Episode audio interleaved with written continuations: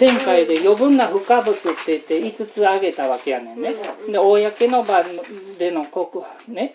あの、私はどうのって告白はね、しなくても救われる。告白してもいいねんで、みんなの前でね。あの、イエス様人生の救い主としてね、招き入れる祈りをみんなの前でするのは悪いことじゃないんだけどね、それが神様の用意されてる救いの条件じゃないよっていうね、意味での余分な不可物の一番目としてね、えー、言ったので僕はちょっと間ちあの間違えてた部分が2つあってね、ここで、えっと「なぜならもしあなたの口でイエスを主と告白しあなたの心で神はイエスを死者の中からよみがえらせたと信じるなら、あなたは救われるからです」人は心に信じて義と認められ口で告白して救われるのです」って言ってね、同じようなことを2回述べてるわけでね、こういう文学手法を追句法っていうわけね、だから普通はもうこの同じことをただ2回ねちょっと言葉を変えてね、言う A, A って形やねんけどね、ここはそれよりちょっと複雑な追句法でね、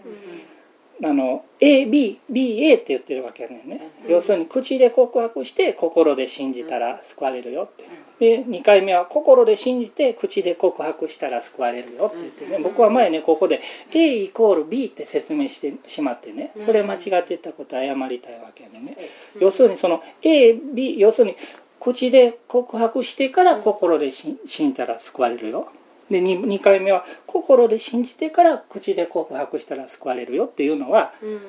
A と B はが同時に起こってるってことやねんね、うん、それを僕間違えて A イコール B ってしたわけね、うん、口で告白することと心で信じることは違うことやねんけども同時に起こってるからね。あのこの ABBA っていうね、ABAB じゃなくてね ABBA っていう順番で書かれて同時に起こっていることを表しているわけね、でこのことをこの間間違った対象追句法って言ったんじゃけどもちょっとそれが間違ってて正式には交差追句法って日本語で言うね。ん。ねでギリシャ語ではギリシャ語もね、ギリシャ語ではキアスモス。で英語ではカイアズムっていうまあカタカナ英語やけどね。これが正しい感じ。大丈夫？忘れてた、だから今その別に、うん、だからここで学んでほしいことは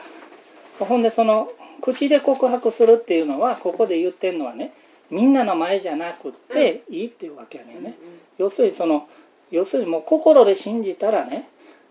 もうそれは口で告白したことになってるわけやねんね。だから無言の告白っていうのもあるわけやしね、ほんなら喋られへん人は救われへんのかになってしまうからね。失語症の人もいるからな。うん。うん。どうし